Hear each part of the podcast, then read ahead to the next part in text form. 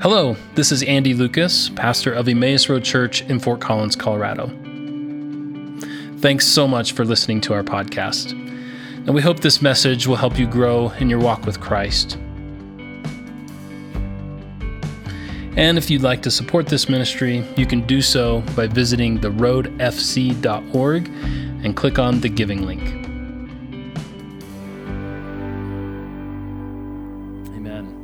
We're in the second week now of a series that we're calling uh, Broken Signposts.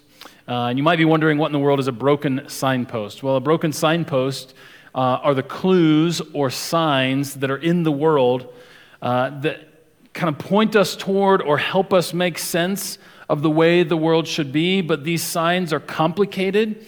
Maybe they don't always work out as they should.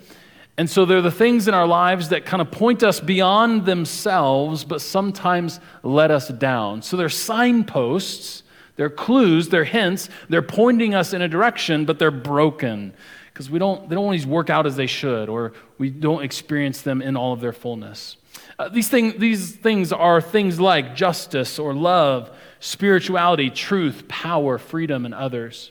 Uh, and so, in this series, what we're looking at is seven themes, and we're going to look at these themes through a Christian lens, uh, these signposts, to try to help make sense of them, uh, try to help make sense of the world, and particularly God's activity in the world. Like, what is God up to, and how do we uh, use these kind of universal themes that have been common throughout all cultures and all history, look at them through a Christian lens to try to get our bearing uh, in today's world? Last week, we looked at the theme of justice and how our concept of justice is often, um, is most often punishment that is equal to the crime, right? When we think of justice being served or justice being done, it's often in relation to a crime was committed and this person experienced punishment that was equal uh, to the crime. However, what we see in Jesus, in the cross and the resurrection of Jesus, uh, is that God totally upends our concept of justice. Justice is not the perfection of our current system where punishment is equal to the crime, but rather God's justice is restorative. In that, God's justice seeks to restore people back into proper relationship with God, other people, and creation. And so that kind of opens up, it should expand our imaginations to think about what does justice look like if we were to think about justice, how does this person restored into proper relationship with others, with God, and with creation? Okay, really, really helpful. Uh, and I think that this is exactly what um, God is trying to show us in the scriptures through the witness of Jesus about what it means to practice or to live out God's justice. Uh, so today I want to tackle just a tiny little subject, a, a theme that uh, is just we can easily cover in one a few moments here, and that is uh, the theme or the concept of love. Okay. We covered justice real nice and tidy, right, in one week, and we're going to do the same thing here with love. Let me try to tackle this concept, of course, recognizing that we're just scratching, uh, scratching the surface here. So, uh, love. This one concept, this one theme in our world has captured the imaginations of artists and communicators for generations. Uh, a look at the cover of any pop magazine will reveal what Hollywood stars are, have fallen in love or fallen out of love, communicating essentially that love is a, a, a, an emotional wave that you kind of ride up and then down, and whatever kind of happens along the way, right? That this idea of love is communicated in a particular way as we look at pop magazines. A quick listen on the radio, you'll hear stories of love gained and lost and the angst that love can cause in this life. Fiction books love to tell stories of finding love. And a good rom com movie, you know what I mean? Rom com, you're familiar with that? Romantic comedy. A good rom com movie uh, makes us all kind of long for finding the one love that we were meant to be with. And these are just examples of romantic love. There's many examples, of course, of the love of friendship, the love of family. Uh, underneath all of these things, though, is a common denominator.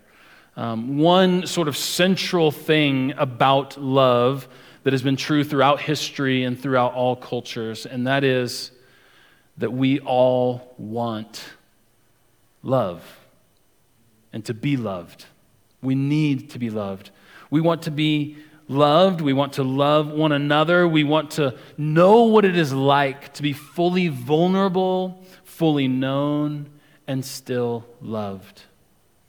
It is no exaggeration to say that love makes sense of our lives. It's, it's the very compass, the glue that kind of holds us together.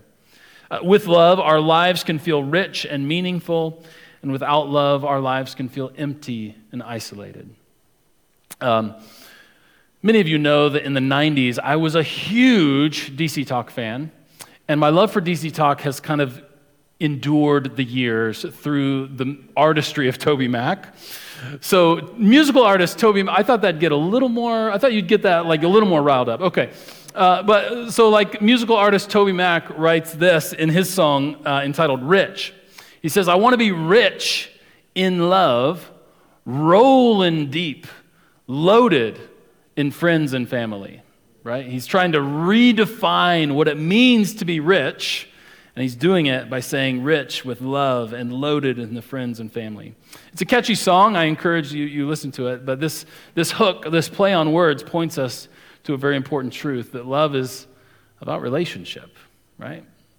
Uh, love, in fact, requires relationship. You, the concept of love, the reality of love, cannot be experienced in the world outside of relationship. In fact, we would only know the absence of love having experienced it in relationship with one another. That, that is, if we had never been in a relationship, we wouldn't know what we were missing. And so, quite literally, love requires relationship, which we were built for. And so, this in, in healthy, God honoring relationships with one another, we experience support, guidance, direction, gentle correction when necessary, right? that helps us live into our full potential. When we think about our best friends, our greatest friends, friendships that have really endured the test of time, have gone through the ups and downs, we realize that these are the people who, for all, the, all of the messiness of life, have our best interest at heart right? They recognize maybe when we're going down a path that isn't good or healthy, they offer that little correction. They recognize and see when we're going through a difficult time and they offer their support and lift us up. And this can come in the form of family or friendships or romantic, rela- uh, romantic love of a spouse. All of these things point us to this truth that we need love, and love requires relationship. So we know just from experience that love matters, right? We know that love matters. But love is also quite difficult. Love can easily be corrupted, like when love of country that turns into national idolatry, when romantic love turns into an obsession, love can be cheapened, like when we believe the fullness of love is an emotional wave that we kind of ride and fall. Love can also be quite confusing, right? I mean, love can be confusing. Like when we use, when we talk about our love for God and our love for our spouse and our love for ice cream, all using the same word. Right? Love can be confusing. In his book, uh, The Four Loves, uh, author C.S. Lewis laments, actually, that there's only one English word for love. And so he, just, he goes on to write an entire book that there are actually four, at least four, distinct loves uh, that are one, that we only have that one English word for. The loves that he names are empathy, the bond of friendship, a romantic love, and then the charitable, selfless love that he calls God love. So, this concept of love is broad, it's important. And while being difficult, it's also sometimes painful. Love is painful. Isn't it true that those that love us the most or that we love the most have the most potential to hurt us in our lives? And so there's nothing, in fact, we all know this, I think, to one degree or another, there's really no pain like the pain of a love gone wrong. Or there's no pain like the pain of standing at the graveside of one we have deeply loved. And so, love is a broken signpost. It points us beyond itself to something far greater. And yet, at the very same time, our experience of love is complicated. Our relationship to love is complicated. In fact, the scriptures tell us, and I promise I am going to get to the scriptures. Some of you are like, this is the longest intro ever. How long is this sermon going to be? Okay? Uh, we'll get through it, I promise. The scriptures tell us in 1 John chapter 4 verse 8 that God is love. Uh, which is to say, love is not something that God does. Love is the very thing that God is. Let that sink in a moment. Love is not something that God does. Love is the very thing that God is. And so, given our different ideas, given our different experience of love, saying that God is love can bring up all sorts of different emotions for us, right? For some, it can be a source of great comfort. God is love. And we have been well loved in our lives. And so this brings a sense of comfort to us. But for others, this may simply turn us away from God. To say God is love, we might have some concept of what love is supposed to be, but our lived experience of love is, is mostly one of pain, for which the, the proclamation that God is love is going to bring up all kinds of things for us. And so when we go to the scriptures and we learn that God is love, there's a very important question that comes up, and that is what is God like love look like? What does God like love look like? And so, to help us make sense of this broken signpost, I want to invite you to turn uh, or click to your Bibles in John chapter 2. I want to begin reading with verse 17. Um, and if, for those of you that are kind of finding your way there, you will recognize that this is from, this passage is from a story uh, that we looked at just a couple of weeks ago. Um, as part of our Resisting Rage series. So, in our Resisting Rage series, we looked at when Jesus entered the temple and he churned the tables over. And in that message, we learned that Jesus was participating in prophetic theater to critique the temple system uh, and, and critique the, the, what the temple system had become. You remember there's exploitation of the poor, there's not worship allowed for Gentiles, and so Jesus is, is kind of bringing a critique, a prophetic critique through this action of those, uh, this, this system that has become corrupt. Our passage this morning actually is the conclusion to that story. All right, so it's John chapter 2, uh, and I want to begin not with verse 13, where Jesus enters the ta- temple, he turns over the tables, he drives out the money changers, and then verse 17 says this His disciples remembered that it was written, Zeal for your house will consume me. The Jews then said to him, What sign can you show us for doing this? Jesus answered them, Destroy this temple, and in three days I will raise it up. The Jews then said, This temple has been under construction for 46 years, and you will raise it up in three days? But he was speaking of the temple of his body. After he was raised from the dead, the disciples remembered what he had said, and they believed the scripture and the word that Jesus had spoken. This is the word of God for the people of God. Thanks be to God. Now, we're going to take uh, a little bit of a roundabout way to get to talking about God and His love. And to help us get there, as always, we need to provide some context. We need to get the landscape. And so let's put on our thinking caps and let's return to the Old Testament story in broad sweeps to try to get our bearings as to what Jesus might be doing as this whole episode in the temple concludes where Jesus makes the declaration destroy this temple, and I will rebuild it in three days. So let's turn back to the Old Testament and look at broad sweeps. Now, when the nation of Israel was enslaved in Egypt, you might remember, or you may not remember, that one of the main reasons that Moses gives to Pharaoh to let the Hebrew people go Do you remember this? Moses goes up to Pharaoh. He says, Let my people go so that we may worship God in the desert. And so, right at the heart of the reason for the Exodus is so that they might go and worship their God in the desert. Now, This is really what they were looking for. What this is really about is that the nation of Israel needed, longed for, desired a place where God could meet with them and dwell with them. God would not go and, and make his home among, to an enslaved people in a pagan land. And so, part of the reason for desiring an exodus is so that God could go and dwell with them in a land that they would call their own. And this whole process would begin in the desert. Okay? So, the promise of God, and here's what I want you to catch the promise of God in the Old Testament was not that God would one day snatch his people away so that they could go live with God somewhere. The promise was always that God would come and dwell with God's people. Amen. Right?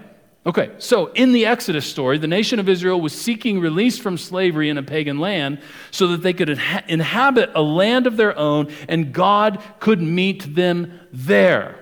Thus, the pinnacle of the Exodus story is not the crossing of the Red Sea, is not the giving of the Ten Commandments, but rather is the tabernacle is built and God's divine presence comes to dwell among the people of Israel just as they had hoped and planned and dreamed. Amen. The promise of the Old Testament is not that the people would go away to where God is the promise is that God would come to where the people are. And the temple and tabernacle represent the commitment of a loving God to come and dwell with God's people. Are you with me? There is, it, you, like theologians, it would be difficult to overstate the significance of the temple tabernacle in the Old Testament because it quite literally represents the promise of a loving God to come and dwell with his people. The temple, the tabernacle, was the place where heaven and earth, the divine and the ordinary, overlapped. It represented God's commitment to make a home among God's people. The temple was where God's glory and divine presence intersected with the world. So, with that in mind, Jesus marches into the temple, critiques the whole system with, a, with an act of prophetic theater and then says, Destroy this temple and I will rebuild it in three days. And then people are like, What? This thing takes decades to put together, right? This is like one major Lego set, okay? To put together. And, and no, I'm going to rebuild it in three days. And then the gospel writer actually tells us explicitly Jesus was talking about his own body. But you can imagine, destroy this temple and all the temple represents. You can imagine how loaded this statement was when Jesus made it. Essentially, and here's what I want you to catch, and we're going to return to this theme regularly, I think, throughout the series. What Jesus was declaring is that he is the new temple, that Jesus that in Jesus, God has come to dwell among God's people. In Jesus, heaven and earth overlap. In Jesus, the divine and the ordinary take up residence. In Jesus, the living presence of the true God dwells. In Jesus, the promise of the loving God to dwell among God's people is infleshed. I'll say that last one again just to make sure you get it in Jesus the promise of a loving God to dwell among God's people is infleshed. In fact, the connection to the temple is why John begins his gospel with these words. And the Word, that is Christ, became flesh. And if you look at the Greek, and then tabernacled among us. I mean, John is like, he gives us hints at the beginning, right? The word became flesh and tabernacled among us. And then, then by the second chapter, he's just giving us the whole thing, right? Jesus comes in with this prophetic theater, destroy the temple, and oh, by the way, I'm the new temple. And I will be destroyed and raised in three days. Because everything that the temple tabernacle represented, Jesus fulfills and embodies including the loving promise of a God to dwell among God's people. Amen. So, in short, Jesus is the embodiment of God's love and faithfulness to God's people. If we want to know what God's love is like, what is God love like? then we look at the life, ministry, death, and resurrection of Jesus. Which is to say, and this is really important, we cannot formulate our ideas about God and then try to fit Jesus into that. We must begin with Jesus and then begin to understand who God is. Are you with me? We cannot begin with some kind of concept about God and then we try to try to like see the ways in which Jesus fits into that. The witness of scripture is that Jesus embodies God for us. That Jesus is God in flesh, God's love and God's promise and God's commitment in the flesh. And so we can't start with concepts about God and then try to fit Jesus in. We look at Jesus in order to formulate our understanding of who God is. Amen. Okay. So, Jesus' life is quite literally, uh, without exaggeration, without hyperbole, Jesus' life is love put on display. Jesus' life is God's perfect love put on display. So, the entire story of Jesus' life, particularly as it's told in the Gospel of John, is in fact about what love is like when God's love is lived out. And so, Jesus confronting Nicodemus and offering him to be born again is an act of love. When Jesus breaks cultural boundaries and reaches out to the Samaritan woman, and remember, the Samaritan woman is the hated other, we get a picture of love. When Jesus feeds the hungry, heals the broken, humanizes the outcast, performs miracles of all kinds. These are all declaration of love in action. They are the picture of what it looks like when the will of a loving God is done on earth as it is in heaven. And I submit to you this morning that love is never clearer than Jesus on the cross. Uh, the cross shows us a few things, but among them is this the cross shows us that when pure, divine, creative love moves through the world, evil forces will do all they can to put an end to it. Did you hear this? The cross shows us that when pure, divine, creative love moves through the world, the forces of evil will do their worst to stop it. But the cross also shows us that those evil forces will fail. That love is the only thing capable of taking on the worst of evil and exhausting its power through forgiveness and sacrifice. When we were thinking about resisting rage a few weeks ago, I talked about the cycle of evil or the cycle of violence. And we used that to kind of think about the cycle of outrage, how outrage you know, if we're met with outrage and then we get outraged about the outrage, it only kind of feeds the cycle. Uh, but that concept is actually built on violence and or evil that if we experience evil and we seek revenge out of that evil we've only really continued the cycle what is needed to end the cycle of violence or to end the cycle of evil is love to step in offer forgiveness and self-sacrifice thereby breaking the cycle. And this is exactly what we see on the cross that the full forces of evil came upon Jesus, came upon God who was in Christ, and then he defeated those forces through forgiveness and self sacrifice. And so the cross becomes the ultimate revelation of God's love for humanity.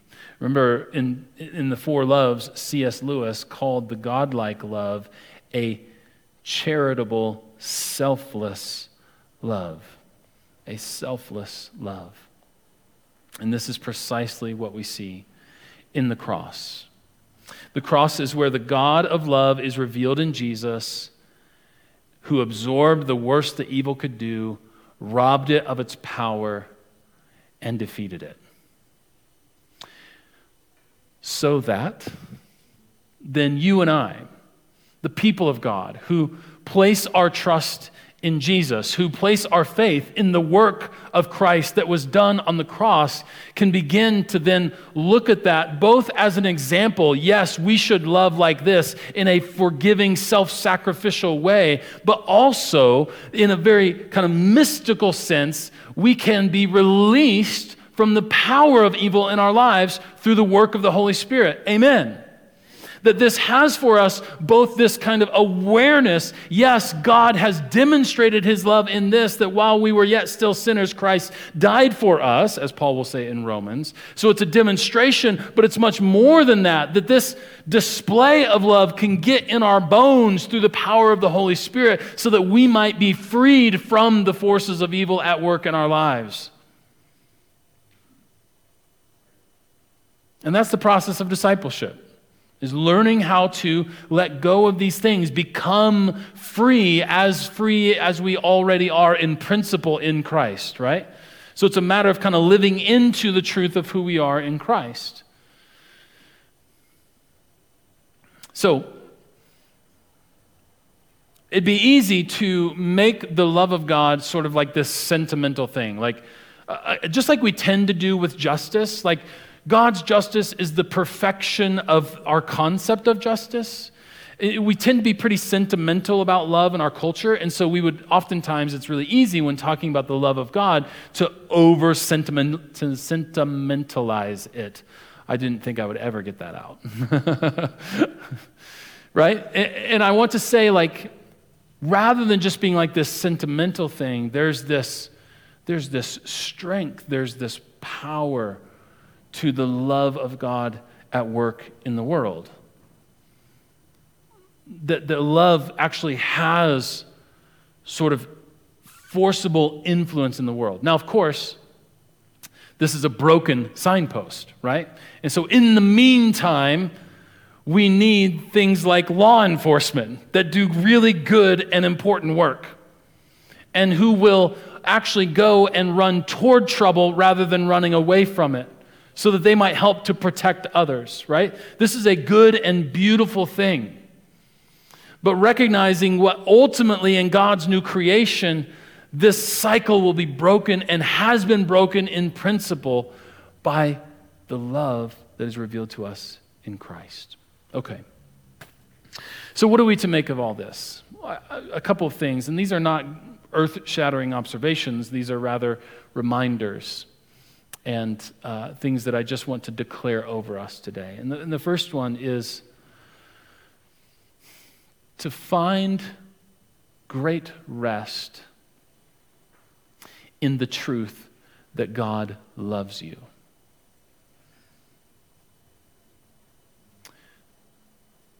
And this, there's this thing about the love of God. It is at the very same time universal and very specific.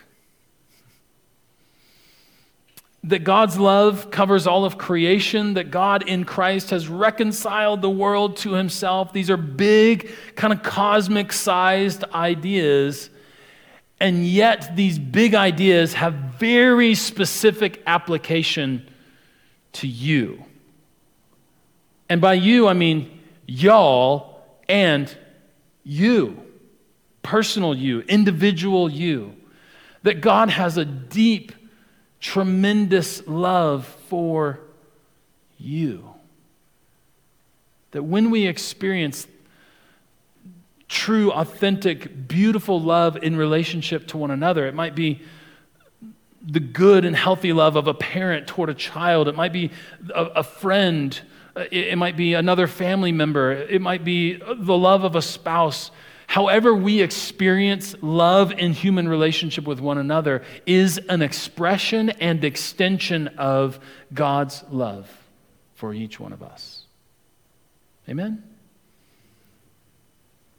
And so I want you to know today, very specifically, that God loves you. The second observation is that we are then invited to help demonstrate, embody, and share this great love with others. And this can come in a whole number of ways. It can come through simple acts of love and kindness. It could be through really committing to love our kids well as parents and navigating that. And when we don't do it well, asking forgiveness from your kids and saying, you know what, I didn't love well in that situation. Forgive me. It could be being committing to being a good friend, a good parent, a good a, a, a, good child to our parents. Like it could be all of these kind of ways, a, a good spouse. Like it could be in very kind of simple, concrete ways like that, but it also could be more about like posture of our hearts. It could be about like the posture of the church toward the world.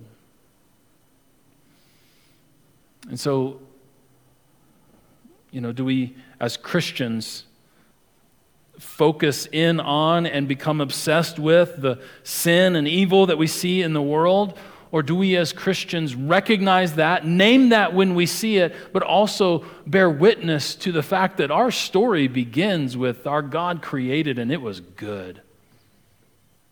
That there's something inherently good and beautiful, and that this life and this world is this gift to us that is just radiating with beauty. Right? And so it can come in a whole number of ways, but what I want us to recognize is that for all the brokenness of the ways that we experience love in the world, for all the ways that love can hurt us and cause us pain, I want us first to see the truest, most authentic, most beautiful picture of love, which is Jesus on the cross.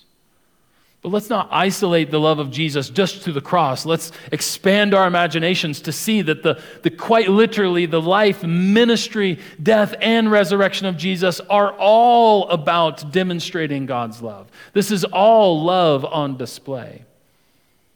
So then, coming out of that, may we come to see that God loves us. God loves you. You ever done this? I've done this a lot. Like somebody else's life is a wreck and they're making all kinds of bad decisions and they, they, they're just really having a difficult time. And you, you go in and you remind them, you know, God is a God of love and He can restore. And this is a beautiful thing. And, and God loves you right where you're at. And then maybe your life becomes a wreck and you start making some bad decisions and you say, God doesn't love me right? What we want and what we know to be true of other people, we often don't recognize as being true of ourselves. And so, know today and rest in the beautiful truth that God loves you and that we are invited then to participate in God's love. Of course, there's much more to be said about the subject of love, but hopefully that gets us started. And this, this concept of Jesus as the new temple, is, we're going to return to it next week for sure, and I, I think multiple times throughout the series. Um, it's an important concept to understand. And so let's um, not only get it in our minds, but uh, get it in our hearts so that we might be able to hear and to understand God's word and God's truth for us.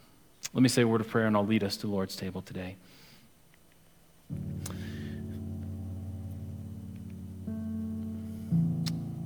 God who is a God of love,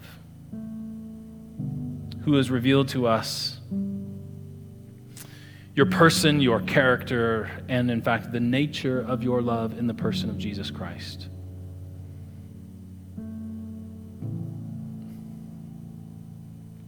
My prayer and our prayer today is that we would, through the power of your Spirit,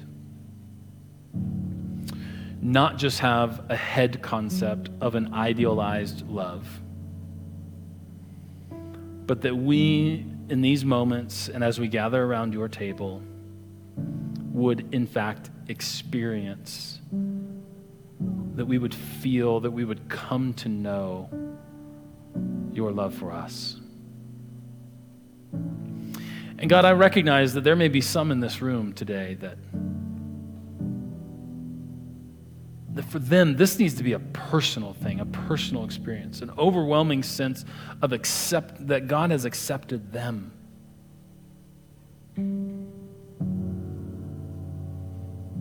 So, God, I pray that your Holy Spirit would move in this place. And that we would not just be reminded, but that we would come to know and experience your great love for us. And also, God, motivate us, give us courage, give us wisdom and insight of what it means to embody your love in the world. To be people who, whose posture toward the world is one where we call out and we recognize and we name sin when we see it, but maybe we also name beauty and goodness and the gift of life. And so, God, help us. We confess today that working this all out is a journey, it's a, it's a lifelong journey of of new awareness, of, of new application, of new ways of thinking, new ways of being. And so, God, uh, give us grace and help us to give ourselves grace along the way. And I pray for your church, the capital C church. Yes, Emmaus Road included, but the capital C church, that we would be a people. Having experienced God in our midst in Jesus Christ, and now God in our midst and in us through the power of the Spirit, that we might then faithfully embody God and the love of God in the world. So be with us, we pray. And we ask all these things in Jesus' name. Amen.